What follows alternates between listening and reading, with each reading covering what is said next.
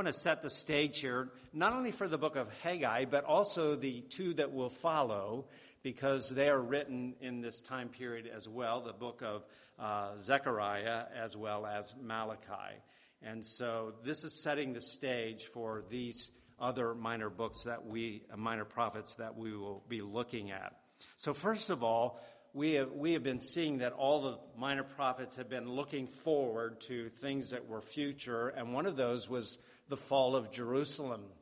The God was going to bring judgment upon his people and chasten them because they have been disobedient. They have, they have been unfaithful to their God. They have gone after other gods, and God has sent prophets to warn them, and many they, they did not listen to. And so the day of judgment came. It was in the year 586, finally, when Jerusalem fell to the Babylonian kingdom to Nebuchadnezzar. It was a, a dreadful, dreadful battle, and it was a horrible time in Jerusalem.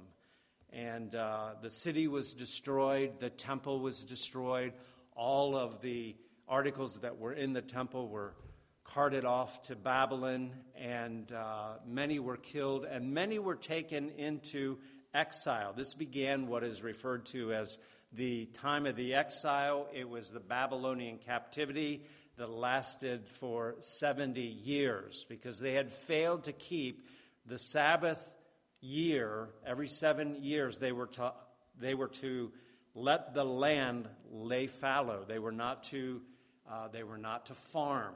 But they did not do that. And so there were 70 years that were set for this time of captivity.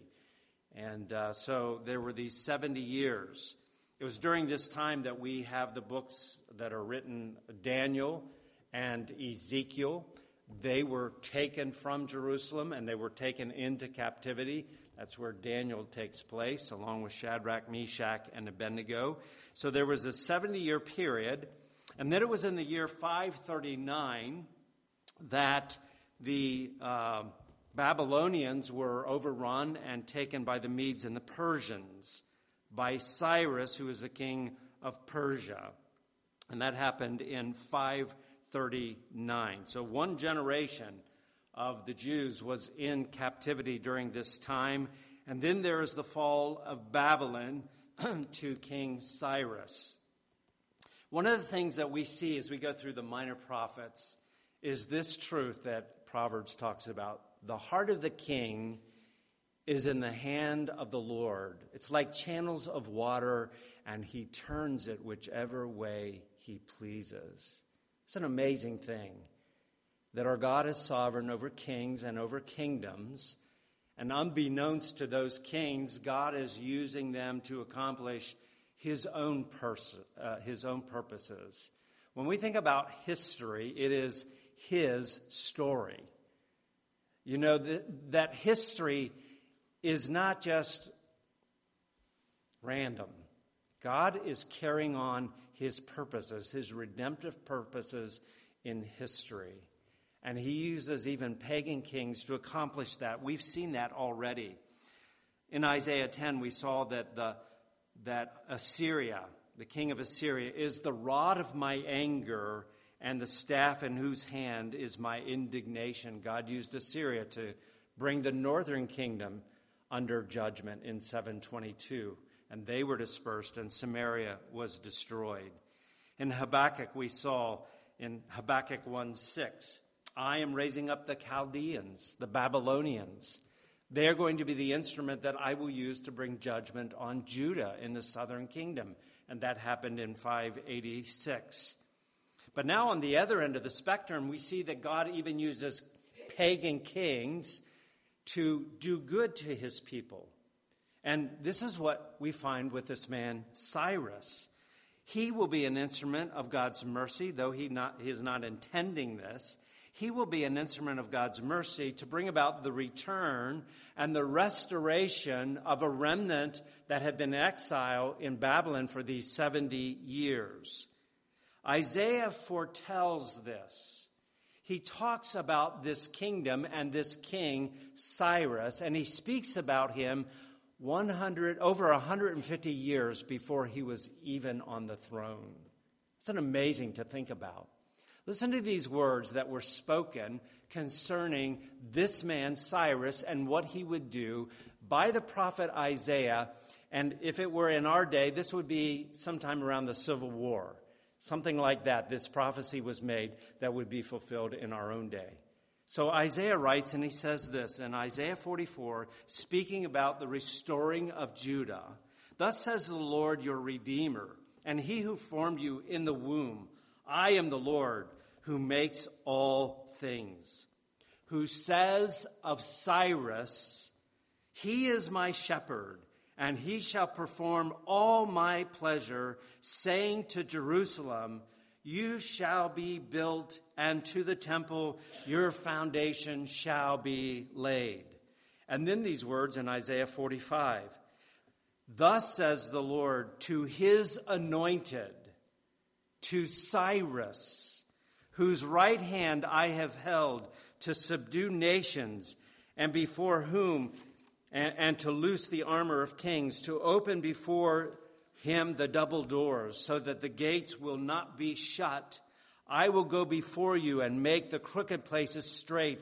I will break in pieces the gates of bronze and cut the bars of iron. In other words, Cyrus, I'm going to, I'm going to make you successful in your mission, in your victories, and you will succeed by the will of God. And then it says this for Jacob, for Jacob, my servant's sake, and Israel, my elect. I have even called you by your name. I have named you, though you have not known me. An amazing, amazing thing is given to us here.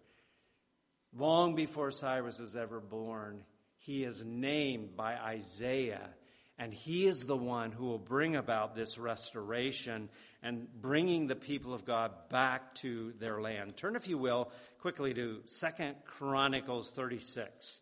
Here it is wrapping up uh, the history of the kings and the fall of Israel, the fall of Judah. Um, and in wrapping this up, we are, we are given these verses uh, that we want to look at here, verse 22 or verse 20. Here it's speaking about them being taken into exile in Babylon. Verse 20 He took into exile in Babylon those who had escaped from the sword and they became servants to him and to his sons until the establishment of the king kingdom of Persia. All right, so Babylon is going to fall, and there's now this kingdom of Persia to fulfill the word of the Lord by the mouth of Jeremiah until the land had enjoyed its Sabbaths. All the days that it lay desolate, it kept Sabbath to fulfill 70 years.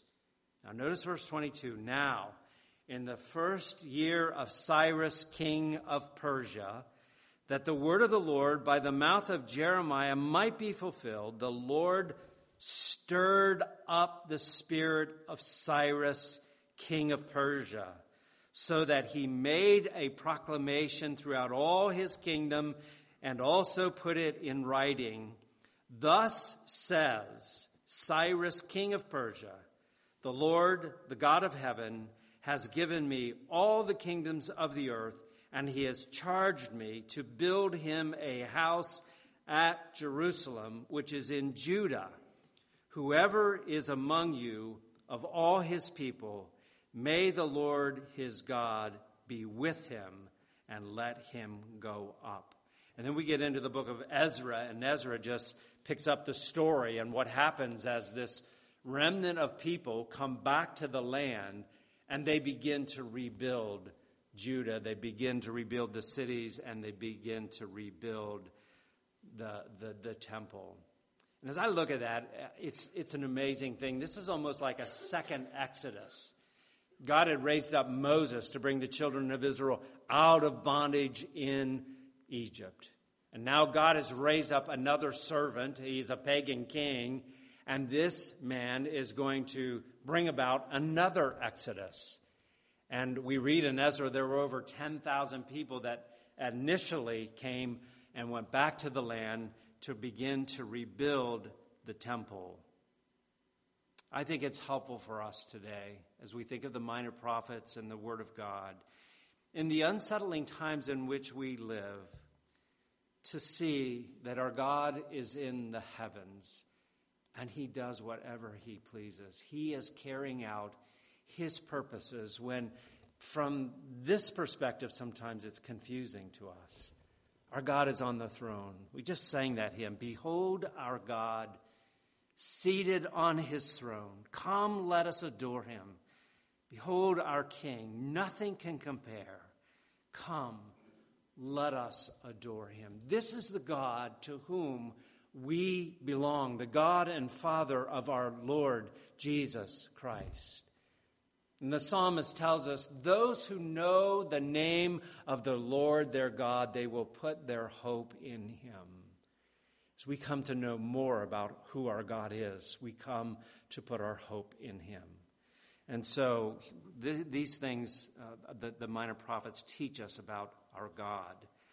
So it was in 539 that Cyrus defeats the Babylonians. He makes a decree in the following year, this decree that these people are to be able to go back to their homeland. It was over 42,000 actually. And they go under the leadership of Zerubbabel and they return back to Jerusalem. And probably among those, this remnant of people that return would be people like Haggai and Zechariah and Malachi. They have probably been born in Babylon in a foreign country and now they have returned and they come back to their land, and this is a time that they are to rebuild. And so in the year 536, as they have been commissioned by the Lord and by Cyrus, they return back and they begin to work on the temple. And we read about this in Ezra chapter 3. The first thing they do is they rebuild the altar where sacrifices are made. They begin to lay the foundation of the temple. And it's a joyous time. It's a time of rebuilding. And I think of in our history as a church here, those times that we had building projects, it was, it was an exciting time to see the, uh, the building going on. And this was an exciting time for them. They've returned back to their land. God has given favor to them, and they're beginning to rebuild the temple. It's a time of celebration, of joy, and of singing. However, very soon things are going to change. Uh, many of the older saints are weeping, many that had lived before the fall of the temple and they lived through the exile, now they've returned and they're weeping because they said, This ain't nothing like Solomon's temple. They realized that that glory of, of that temple, this, this is not going to be like that. And they're kind of Debbie Downers and they caused a discouragement among the workers. And not only that, there are the Samaritans who are causing trouble. They have adversaries as they're working on the temple, and they make trouble for them. And uh, so the work ceases. And uh, we read about this in, in Ezra 4. It says, They tried to discourage the people of Judah, they troubled them in building and they hired counselors against them to frustrate their purpose all the days of Cyrus, king of Persia, even until the reign of Darius, the king of Persia. And then we read this Thus the work of the house of God, on the, on the house of God, which is at Jerusalem, ceased. So they had the foundation laid, but they stopped working. The trouble came, and, and they said, Whoop, we're, we're stopping. So they stopped rebuilding the temple. So, in the day of Haggai, now this work is going to be resumed, and God is going to use men like Haggai and Zechariah to encourage, to exhort the people to do what they should have been doing all along. So, 16 years later, after the work had ceased, now they're hearing from Haggai, you need to be doing what God has called you to do. And they do, and then the temple is going to be finished uh, in 516. So it's in the year 520 that the events that we find in Haggai are given to us. He's a man that has come to call the people to action and to resume the work that God has called them to do. And so the temple is completed then in, in the year 516. And we read about that as well in the book of Ezra. And God used, Ezra says, Haggai and Zechariah to stir up the hearts of the people to do this work. So, what is his ministry focus? His ministry is to call the people to action and to rebuild. We see this in chapter 1, verse 8 Go up to the hills and bring wood and build the house, that I may take pleasure in it and that I may be glorified, says the Lord. So, this is Haggai speaking on behalf of God.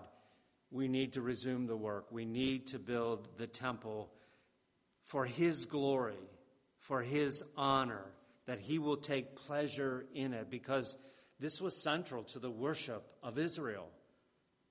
The temple and God's presence, the Shekinah glory that was there in the presence of his people. And so this was his ministry and what preoccupied his ministry among the people. Who was his audience? Well, we read in verse 1 that this is the second year of Darius, the king in the second year of Darius, who's now the king. He became the king in 6, uh, I think, 22. And this is the second year, the year 520, excuse me, 522. And now this is the year 520. And in the sixth month of the first day of the month, the word of the Lord came by the hand of Haggai, the prophet, to, here's one man that he's addressing, Zerubbabel. Who is Zerubbabel? Well, he's the son of Shealtiel, who was the son of Jehoiakim, Jehoiachin, who's, who was one of the last kings of Judah before they fell. He was a wicked king, he was an evil king. That was his grandfather. Now, he was probably born um, in, in uh, this, this man Zerubbabel was probably born during the exile, but he is in the line of David. He is a descendant of King David. He's a part of the royal line. So he's in charge, we might say, politically, civilly of the people. And then there's another man that is mentioned, and it is Joshua, the son of Jehoshaphat, the high priest. He's from the line of the Levites. He is a priest. So we have one who is a political leader, one who is a religious leader, and he addresses these two men because they're going to have influence over the people. So part of his message is directed to them, but then his message is also directed to the remnant that are mentioned here in chapter 1, those that have come back. His message is to all of them. So these are the people to whom he addresses. So we see Haggai in his time. Secondly, we see Haggai in his message. His message is actually what we have here are four sermons in four months. This whole book is uh, takes period uh, takes place in a short period of time from August the 29th of 520 to December 18th of the same year, 520. So, in a period of less than four months, here's the prophet who's preaching to them, speaking to them, admonishing them, and there are four messages that are given. And we're going to look at the first one that is in chapter 1. The other three are in chapter 2, which we will look at next week. So, what is his message? his first message. Well, we notice in verse 1 in a very interesting way, um, the Lord speaks to his people, and it says, The word of the Lord, verse 1, came by the hand of Haggai the prophet. It's an interesting statement, isn't there? It didn't come by the words of, prof, uh, of the prophet or the lips or the tongue of the prophet, but it came by the hand of the prophet. He's like the mailman or UPS. They're just the delivery person. This message comes from God and it comes through the hand of Haggai. He's bringing this message to the people. And this is emphasized over and again here that this is the Lord of hosts that is speaking. Haggai says, I'm just the spokesman, I'm just the mailman, I'm just bringing you the message. This message is from the Lord. Holy men spake as they were moved by the Holy Spirit, Peter tells us. And so he is bringing this message. And his message is dealing with a problem, a problem that is among the people at this time. For 16 years, the temple has remained untouched, weeds are growing up. And what have the people been saying? We see it in verse 2. These people say the time has not yet come to rebuild the house of the Lord. The time has not come. And what we find instead of enthusiasm in rebuilding the temple, instead of facing up even to the adversaries and doing what God has called them to do, we find apathy, we see neglect, misplaced priorities. And so Haggai's message comes to them, and it, in verse 5 he says, I want you to consider your ways. I want you to think about your ways. I, I want you to look at life right now in Judah, in Jerusalem, and I want you to consider your ways and what is going on, what you are experiencing right now. You're not experiencing fellowship with your God and satisfaction in Him, and you're not knowing the blessings that He has promised to an obedient people. In fact, you're finding the opposite.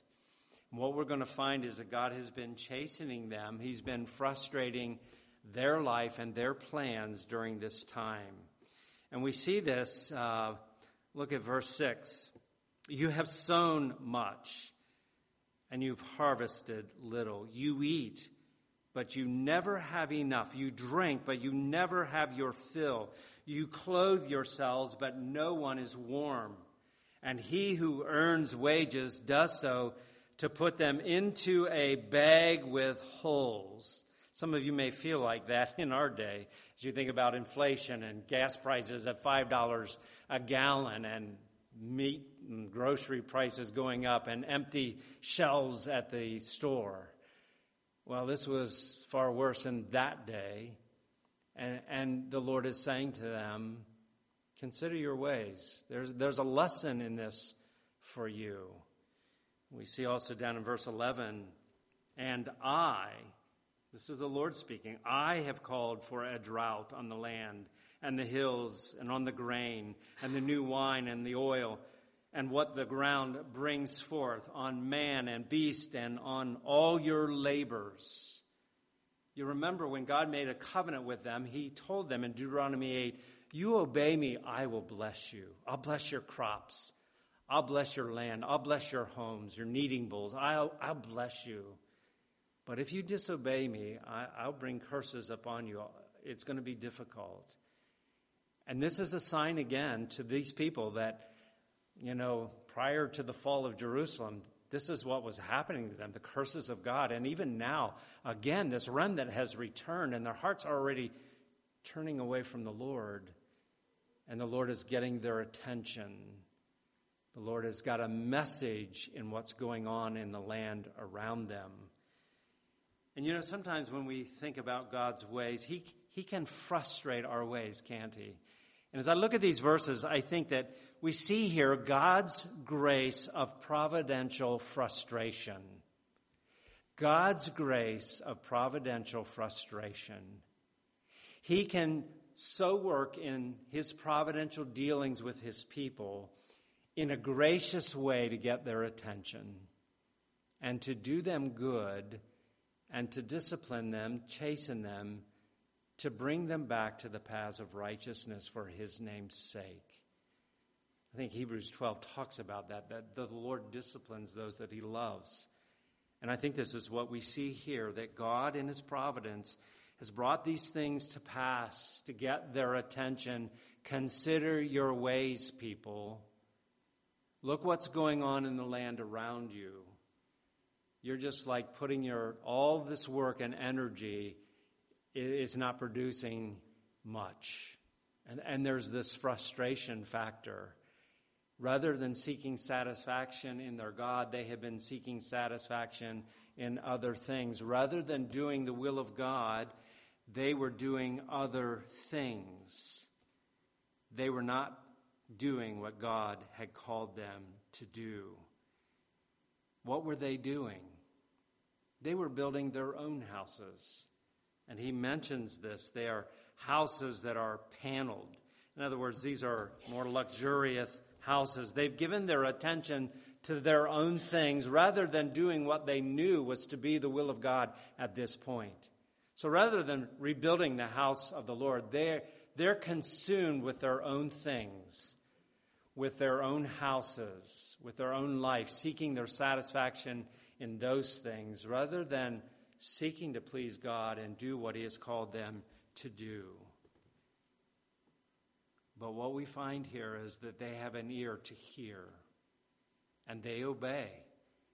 We see their obedience there's a positive response to the word of God. Verse 12 Then Zerubbabel the son of Shealtiel and Joshua the son of Jehozadak the high priest, with all the remnant of the people, they obeyed the voice of the Lord their God and the words of Haggai the prophet, as the Lord their God had sent him. And the people feared the Lord. This is what the prophet likes to see. This is what a preacher likes to see. Elders to see people responsive to the Word of God. I've said often, you know, sometimes in ministry you're not sure you're accomplishing anything. You know, is there anything being accomplished for eternal good? And I like to mow my grass. Uh, I love to get on my John Deere mower and mow my grass because when I mow my grass, I can see what I got done. It's evident. Sometimes in ministry you're not sure, you know, but thank God in this situation, they heard the word of God. There was an immediate response from the people of God to hear and to fear God, what He has called them to do. And so they respond. And this is a, a dramatic change, a dr- dramatic response on the heart of these people. And notice in verse 12, it connects the voice of the Lord their God and the words of Haggai. He was speaking for God. These things go together. He was a messenger that was sent by God. Paul, when he wrote to the Thessalonians, said, I thank God that when you received the word from us, you did not receive it as the word of men, but as what it truly is the word of God, as an apostle sent by Christ. You have received our words not as men's words, but what they really are. This is the word of God. And here they have heard through Haggai the voice of God. This is our God who is speaking to us. And their hearts are humbled and they're repentant. And it says they feared God. There was this reverential awe and respect for this one who is being presented to them by this prophet. And they feared him. They feared him. They became what we often call God fearing people. God has spoken, we have heard, and we need to respond in appropriate ways. And so here is this good result. And so we read in verses 14 and 15 that the remnant of the people they came together and they worked on the house of the Lord of hosts their God. And on the 24th day of the month, in the sixth month, in the second year of Darius the king. So here we are in the year 520. They begin to labor again to rebuild the house where God will come and dwell with his people, make himself known in a special way that he did when in, in the midst of, of his people in the temple, and that he would take pleasure in this. As we close this morning, I hope we can see that this is a revel- relevant message for us today. I think God would say to us, it's a timeless message consider your ways.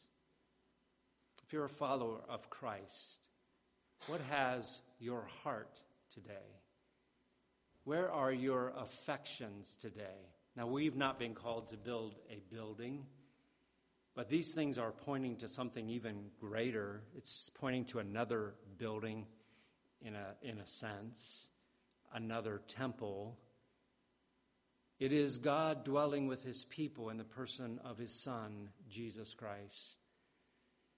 In the beginning was the Word, and the Word was with God, and the Word was God. And the Word was made flesh and what? Dwelt among us. It tabernacled among us. Here is God where he meets with his people today. It is in the person of Jesus Christ. He is the temple. Jesus said that Destroy this temple, and I will rebuild it again in three days. And he was not speaking about a building, he was speaking about himself. I am the temple, I am the place where sinners and God meet. It is in Christ, it is in Jesus Christ. And as we are united to Christ, we are incorporated into Him and we are His body. We are His temple. Paul, writing to the Corinthians, says, Do you not know that you, plural, that you, Corinthians, you, church, are the temple of God, and that the Spirit of Christ dwells in you? God dwells with his people. 1 Peter 2 tells us that as we have come to Christ, who is a living stone, he says, You also, as living stones, are being built up a spiritual house, a holy priesthood, to offer up spiritual sacrifices that are acceptable to God through Jesus Christ. So here's the question for us today. We're not called to build a structure made of stone and wood. But we are called to be a part of the building up of the body of Christ. This is to have our affection, our time, and our en- energies, the body of Jesus Christ. And it's very possible we need to hear these words today. Consider your ways. Are you one who is committed to the body of Christ? Are you one who's committed to building up the body of Christ, not just not just coming in and out, but to be used of God, to build up his body, to be using gifts that God has given to me to encourage others, to help them to grow in grace. And as we become the body He's called us to be, just as in the Old, Old Testament, that temple, the glory of God was revealed there, the Shekinah glory, so in this temple, in His church, we are to diffuse the glory of God in our relationships with one another. This is the place that God's glory should be seen among God's people and be a light in the world. Rather than a people fighting and bickering, and I'm not saying you're doing that, I, I, I thank God you're not, but rather than being people that are living in disharmony with one another, we are living out Christ in our relationships with one another. We're seeking to bring glory to Him so that His glory is seen and He is honored. But sometimes we're like Israel of old. We are, are we're preoccupied with our own houses, our own things. And, and we say, like Israel, well, we know that we're to rebuild, but the time is not right now. I've got other things that are more important now. And it really becomes misplaced priorities. And so I think this book is timeless for us. Does God have our heart, our affections for the one thing that Christ said he is going to build, and that is his church? May God be at work in us to make us to be people to love what God loves, what Christ loves. And that we will give our heart, soul, and mind, our money, our time, energies to make the church to be what God has called it to be. May God be at work in us to do that. Maybe you're here today without Christ. Again, we point you to this one. You know, all the things of this world can never satisfy the heart. God has placed eternity in the heart of man. And nice houses and nice things, nice possessions, those things can never ultimately satisfy. Jesus spoke of a man, a farmer, who built bigger barns to house his crops. He got richer and richer. But then Jesus said he was a fool. Thou fool, because tonight your soul is required of you. And then to whom will these things belong? They're going to belong to someone else. And you have been rich not toward God, but the things of this world that are passing away. And the call of the gospel is Jesus Christ has come into this world that we might have life and have it more abundantly. This life is found in Christ. The call of the gospel is to turn from what we have been seeking our own riches and enjoyment in, the things of this world that can never ultimately satisfy us. Find our joy, our hope, our contentment in the God who has created us and redeems sinners through Jesus Christ. May you flee to him. Shall we pray? Father, we thank you today that our God is on his throne, lifted up, exalted above all the earth. And if we be in Christ, we are in him and we belong to you. You are the one who directs the flow of history. And one day Jesus Christ is going to come again. He's going to make all things new. He will rule and reign forever. And we're thankful to be a part of this redemptive narrative by your grace. And if there is anyone here that is yet not a follower of Christ, may this day, may they flee to him. May they flee to the Savior of sinners and find life in him. And Lord, for us, may we consider our ways if we be in Christ. Lord, have we, do we have misplaced priorities? Have we pursued things that really are just for our own pleasure and not really have a kingdom perspective. May we hear the words of Jesus, who said, Seek ye first the kingdom of God and his righteousness, and all these other things will be added unto you. Be at work in us to that end, I pray. In Jesus' name, amen. I invite you again, if you will. We're going